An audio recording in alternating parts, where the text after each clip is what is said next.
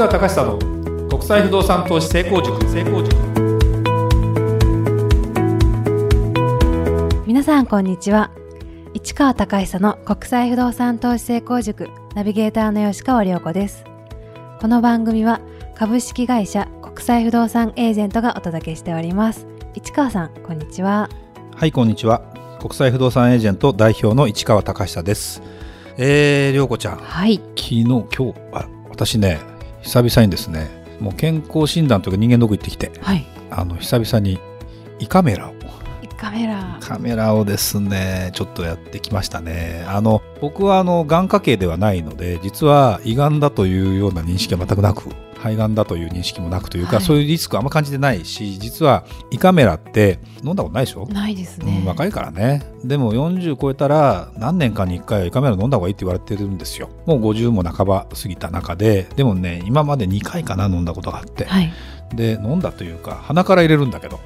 痛そうですねまあ、バリウムを飲んでレントゲンみたいなやつがあるんだよね。胃カメラ飲まないと。はい。でそれは結局ファジーというかですねなんとなく疑いがありますよって言って要再検査じゃないけどそういうのが来たりするのたまに。でも絶対ないなと思いながらまあでもな再検査行くのもめんどくさいなと思いながらで今回は、まあ、たまたま多少時間もあったのでもう最初から選べるというからじゃあもう胃カメラやりますよと言ってはい。やってきましたけどあの鼻の鼻から入れたことはあるので別に鼻から入れること自体別に麻酔もやるからね。あ麻酔をねこうなんていうの鼻に入れられるわけ。あでもこれはこれでね別に悪くはないのそんなに。あそうなんだけどあのちょうど花粉症の季節でしょ？それで鼻の中が荒れててかはい。やりながら入っていかないとか言われてえー、えやめてほしいなと思いながらもう顔入れてくださいよこっからと思いながら。で入りましたと。でこう見てで終わって何の問題もありませんっていう感じだったんで。ね。まあ予想通りではありましたけどね。でもねストレスですよ。胃が一番悪くなるのストレスなんですね。ストレスが悪いと十二指腸潰瘍とかね胃潰瘍とかって大体そういうとこからなるので今私は幸せです。ストレスない。もうやってることが好きなこと顔やってるし。色もすごくいいですね。もう本当ねツヤツヤしてま若いよね。この間誕生日迎えちゃったばっかりですけど、おめでたいですね。はい。はい。じゃあまた始めましょう。はい、それでは今日の番組始まりです。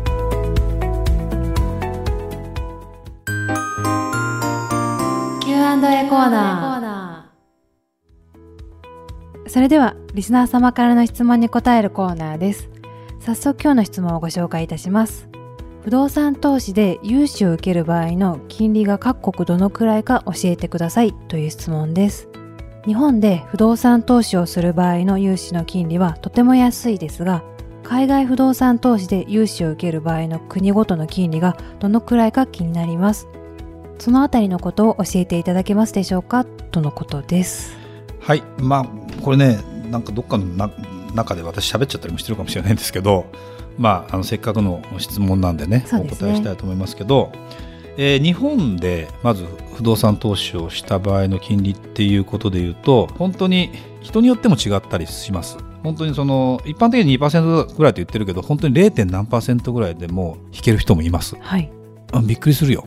0.4%ぐらいで引ける人もいるから聞いてるとでもないに等しいぐらいの感じだったりして。で、まあ、全体的に金利が低い。だけど多分ね日本は僕はっきり言うとやりすぎだと思う。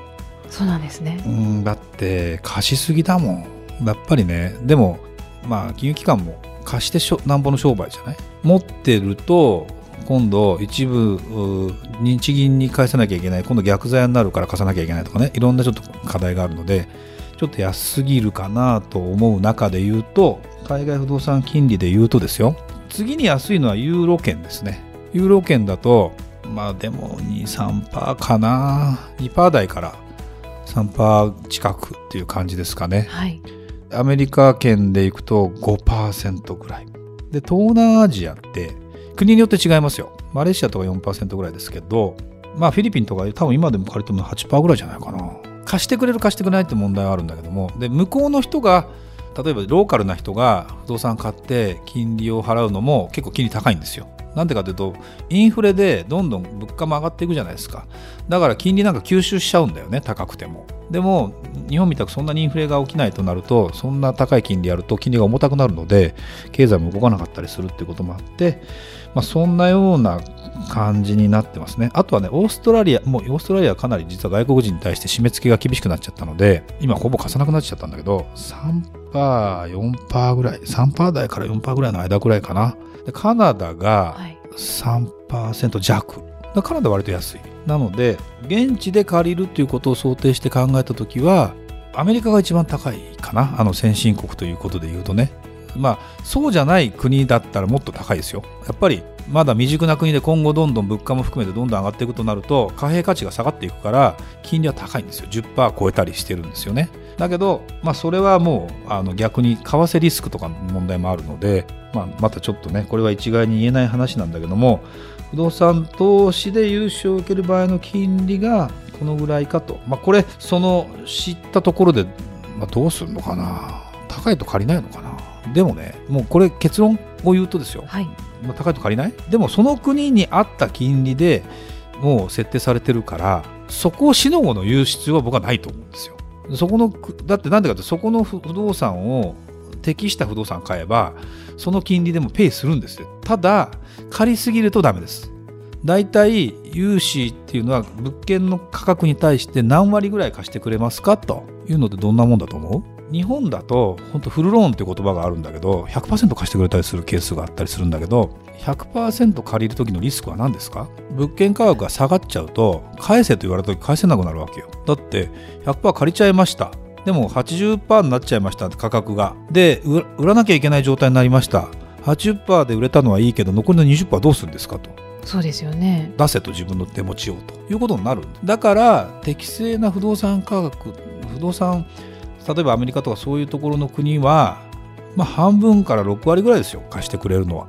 だからそのぐらいになればですね、まあ、万が一何かあったって金融機関も取りっぱぐれはないだろうと。でもそれでも価格が下がらない前提での話なので、はい、極めて合理的にできてるんですよ。で日本はねちょっともう無理してるかな。だからそのいろんなサブリースの問題とかいろいろあったけども結局は借りすぎ貸しすぎ。で借りも借りたもん勝ちみたいな感じで不動産投資してる人いるけどもう今の時代ではちょっとやめた方がいいですね。やっぱり言うがままにみんなやってますけどそこまで考えて言ってる営業マンがどれだけいるのかというのはちょっとまあ言いたいかなっていう感じですかね。あの何度も言うけどその国に応じた金利がちゃんとあるんだからその国の金利を高いからやめるとかじゃなくてその国で投資すればそれに見合う商品があるんだというふうに思っていただければ僕はいいのかなと。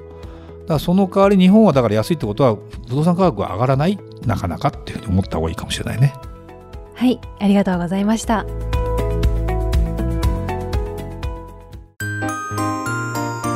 吉川亮子の調べてみました。吉川亮子の調べてみました。のコーナーです。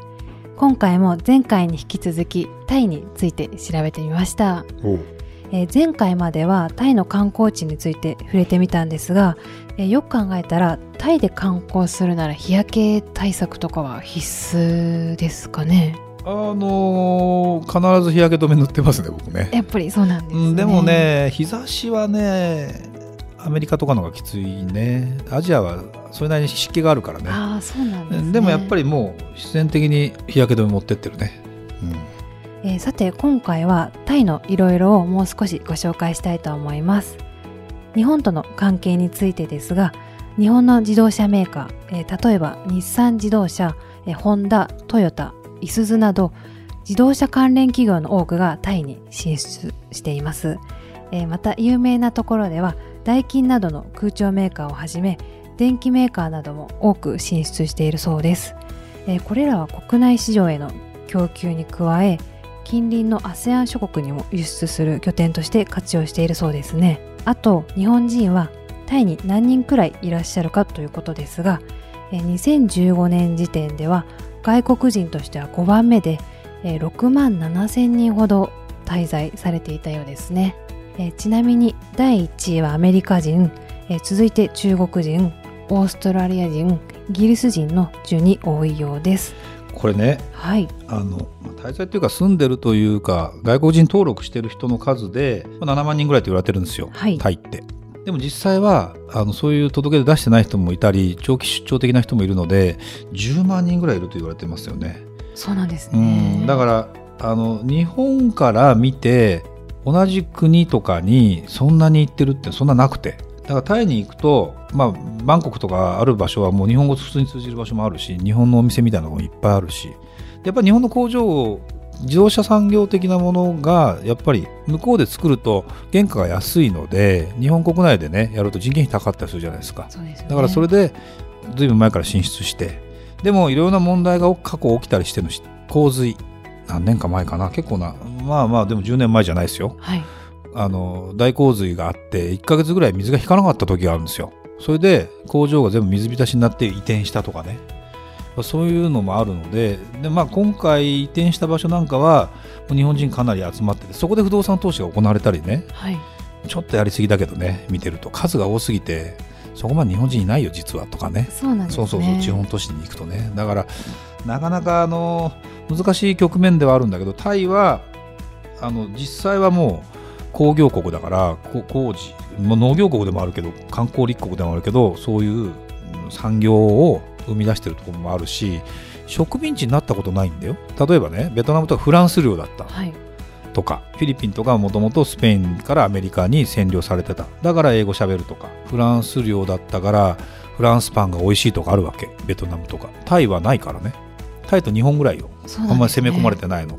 だからまあ戦争に負けたことは過去あの隣の今でいうミャンマーとかに攻められた時はあるんだけどもタイ人ってのはそれなりにやっぱりすごいんだなというのは思うしすごくだから日本のことも大好き日本人なんていうのかな僕はなんでタイ行くと好きかっていうとその人も好きだし食べ物がねだ合うね。美味しいんですかね。太っちゃうんだな何かおすすめのとかはあるんですか？おすすめっていうかまあ辛いもの何でも全般いけちゃうというからまあまあ、まあ、タイカレーも美味しいし。いいですうねんあのパクチーも全然いけるんだけどやっぱり普通に手軽に食べられてものすごい安かったりローカルローカルなねものを食べても全然大丈夫だしでもね今タイに行くとね何がびっくりするか日本食のレストランがすごく多いね。そうなんですね。すごく多いし、まあ、バンコクとかね行くと。です結構混んでて、まあ、値段はそこそこ安いけどでも600円700円ぐらい普通に定食とかするけどまあ流行ってる。やっぱり日本食って美味しいみたい。はい最後にやっぱりタイといえば三輪タクシーを思い浮かべる人も多いんじゃないかなと思います。え市川さんは乗ったことありますか？これトゥクトゥクだよね。トゥクトゥクですね。これねあんまタイって今多くなくて。あそうなんですね。カンボジアのが多いよ。カンボジアの方が。多い。あのねタイは観光地にはもうこのトゥクトゥクがいっぱいいて、はい。タクシーより高いよ。そうなんですね。だからねタイのイメージだったけど実際行ってみたらカンボジア普通にトゥクトゥクの運転手がいて、はい。トゥクトゥクだとタあのタクシーより安いからどっち選びますかと言いながらもう料金も大体決まってるんですよ。ぼったくられないように。あそうなんですね。そうそうそうそう。だからカンボジアはよく利用してるね。でもタイはねあんま見ない。あの観光地に行くとワットポーそれこそねワットポーとか行くとある、だからこれはまあ一般的なねまあお勉強するとこんな感じかな。そうですね。でもほらでもね最近はもうメータータクシーとかちゃんとやっぱりタクシーが普及してくると、暑いからタクシー乗るよ。そうですよね、確かに。そう。だって冷房効いたりするもん。まあ心地いいですよね、うん。そっちの。でねトゥクトゥクはね意外とねあの小回り利かないの。利かないバイクはスルスル行くの。えそうなんですね。だって三輪だからそんなにスルスル抜けていけないの。だから渋滞にはまるの結構。だからねバイクタクシーというのが多いんです。バイクタクシー？要するにバイクの後ろに乗るの。女の人なんか普通に乗ってるよ。そうなんね、安いけどね15バーツとかだから50円とか60円とか出して大体目的のところに行ってくれるって感じなんで。だからよく彼女が乗ってるかのようにこうやって後ろでこうやって乗ってたりするんで、でもあれが一番早い。あの渋滞しないから、あそうですよね。そうだけどあの外国人はやめた方がいいって言われるけどね。慣れないと。あ、まあ、まあ治安の問題とかあるのか分かんない。でも平気だね向こうの人はね、まあ、すごいなと思いますけどね。だからまあ発展してるんだね。トゥクトゥク。だからまだカンボジアがトゥクトゥクがまだ多いのはまだそこまで行ってない。やっぱタイの方が先に発展したからね、なるほど。うん。というのは行ってみた情報かな、いいですうねん。はい。はい、えー今回はいろいろタイ王国について調べてみました日焼け対策は万全にしてぜひ行ってみたいと思います女子旅でタイって人気だからね。そうですようねん、ぜひ行ってみてください。はいそれではまた次回お会いしましょうありがとうございましたありがとうございました。